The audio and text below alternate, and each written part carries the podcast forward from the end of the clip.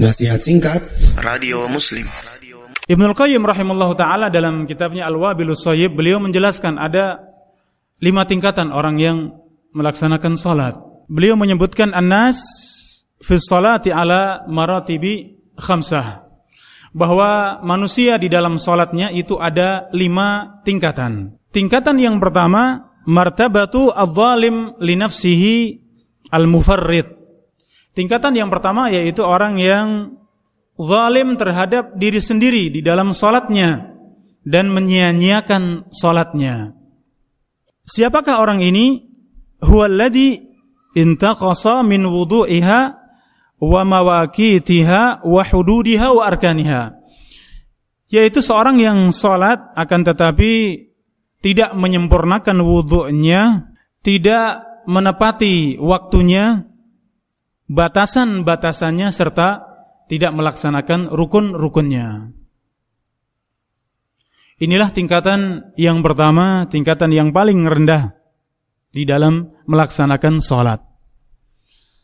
Sedangkan yang kedua, ikhwani fillah wa akhwati fillah azani Allah wa iyyakum, man yuhafid ala mawaqitiha wa hududiha wa arkaniha al-zahirah wa wudu'iha yaitu seorang muslim yang melaksanakan salat menjaga waktu-waktunya salat menjaga rukun-rukunnya yang zahir yang nampak dan juga melaksanakan wudhunya dengan baik.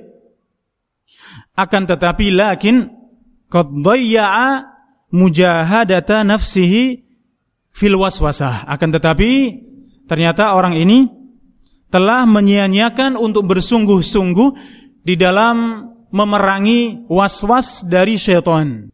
Sehingga salatnya terbawa ya pada bisikan-bisikan syaitan. Tidak tahu apa yang diucapkan di dalam salat, apa yang dikerjakan di dalam salat, apa yang dibaca di dalam salat, yang dibaca oleh imam, ya, tahu-tahu sudah selesai dari salatnya, tahu-tahu sudah salam. Ya. Ini tingkatan yang kedua sudah lebih mulia daripada yang pertama tadi, namun masih ternyata masih jauh sekali dari dari kebaikan. Sedangkan tingkatan yang ketiga, man hafadha ala hududiha wa arkaniha wa jahada nafsahu fi daf'il wasawis wal afkar. Yaitu seorang yang melaksanakan salat dengan menjaga batasan-batasannya, melaksanakan rukun-rukunnya dan bersungguh-sungguh di dalam ya berjuang untuk melawan bisikan-bisikan syaitan dan juga pikiran-pikiran di luar dari salat sehingga dari awal salatnya sampai di akhirnya ya dia selalu berusaha dan berusaha untuk melawan bisikan-bisikan syaitan selalu melawan pikiran-pikiran yang tidak ada kaitannya dengan sholat. Orang yang demikian berada pada tingkatan yang keberapa ikhwanana? Pada tingkatan yang ketiga. Taib, tingkatan yang keempat, man idza qama ila shalah akmala huquqaha wa arkanaha wa hududaha wastaghraqa qalbahu mura'ata hududiha wa huquqiha yaitu orang yang sholat dengan menyempurnakan hak-haknya. Dengan melaksanakan rukun-rukunnya serta batasan-batasannya. Dan juga memenuhi hatinya dalam rangka untuk menjaga batasan-batasan dan juga hak-hak di dalam salat tersebut. Li alla yudhayya syai'an minha agar jangan sampai terlewatkan di dalam solat tersebut sedikit pun dari perkara tadi. Bal kulluhu masrufun ila iqamatiha. Bahkan semua keinginannya adalah dalam rangka untuk menegakkan solat tersebut. Dalam rangka untuk iqamatu as-salah yaitu menegakkan solat. Ini sampai pada derajat khusyuk ikhwanana. Ya, sedangkan yang ketiga tadi yang ada di bawahnya sepanjang perjalanan sholatnya itu terus berjuang untuk melawan was-was dan bisikan-bisikan dari syaitan.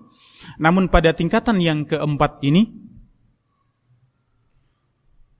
seorang muslim ini sudah sampai pada derajat khusyuk di dalam sholatnya. Di mana hatinya dipenuhi dengan segala yang terkait dengan sholatnya.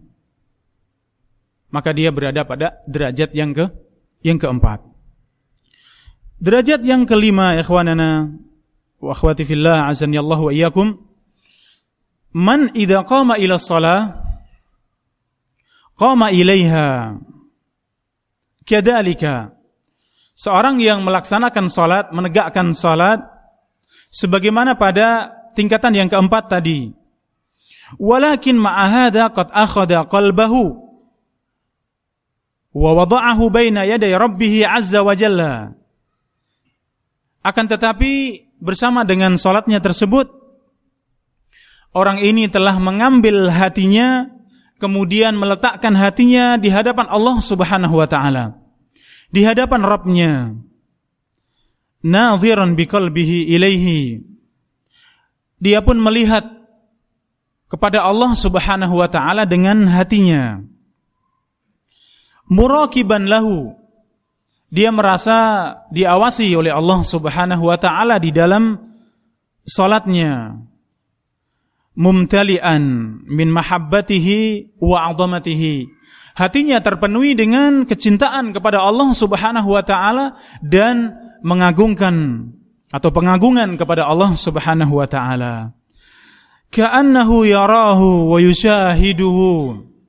Ya, seakan-akan dia melihat Allah Subhanahu wa taala seakan-akan dia menyaksikan Allah Subhanahu wa taala. Ikhwani fillah wa akhwati fillah. Azani Allah wa yakum. Semoga dimuliakan oleh Allah Subhanahu wa taala. Inilah tingkatan yang paling tinggi, tingkatan yang paling mulia. Di mana setelah tingkatan yang keempat tadi yaitu sampai kepada derajat khusyuk ada lagi di atasnya derajat yang lebih tinggi, derajat yang terakhir keadaan orang-orang yang salat. Salatnya para nabi, para sahabat, ya, para salehin, Inilah salatnya mereka. Di mana hati mereka dipenuhi dengan kecintaan kepada Allah Subhanahu wa taala. Hatinya dipenuhi dengan mengagungkan kepada Allah Subhanahu wa taala, seakan-akan hatinya diambil kemudian diletakkan di hadapan Allah Subhanahu wa taala.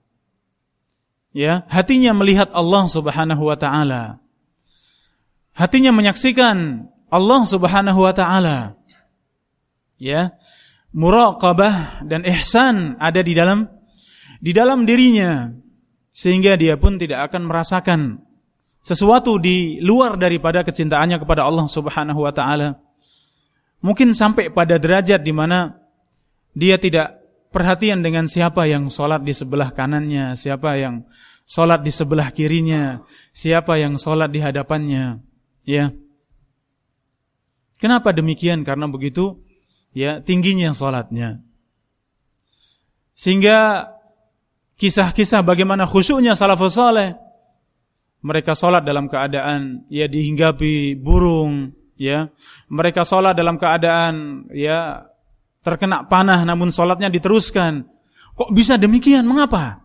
Ya ternyata inilah ya sampai pada tingkatan yang ke lima tingkatan yang paling tinggi. Di mana orang ini sholat dalam keadaan ya meletakkan hatinya, mengambil hatinya di hadapan Allah Subhanahu wa taala.